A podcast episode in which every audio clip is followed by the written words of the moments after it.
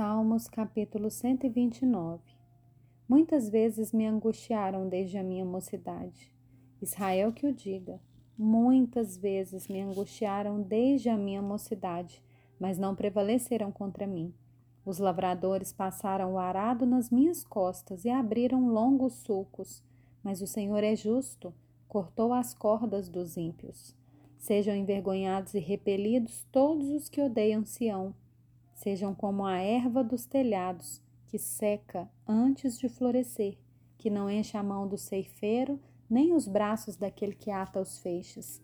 E também os que passam não digam, a bênção do Senhor seja com vocês. Nós os abençoamos em nome do Senhor.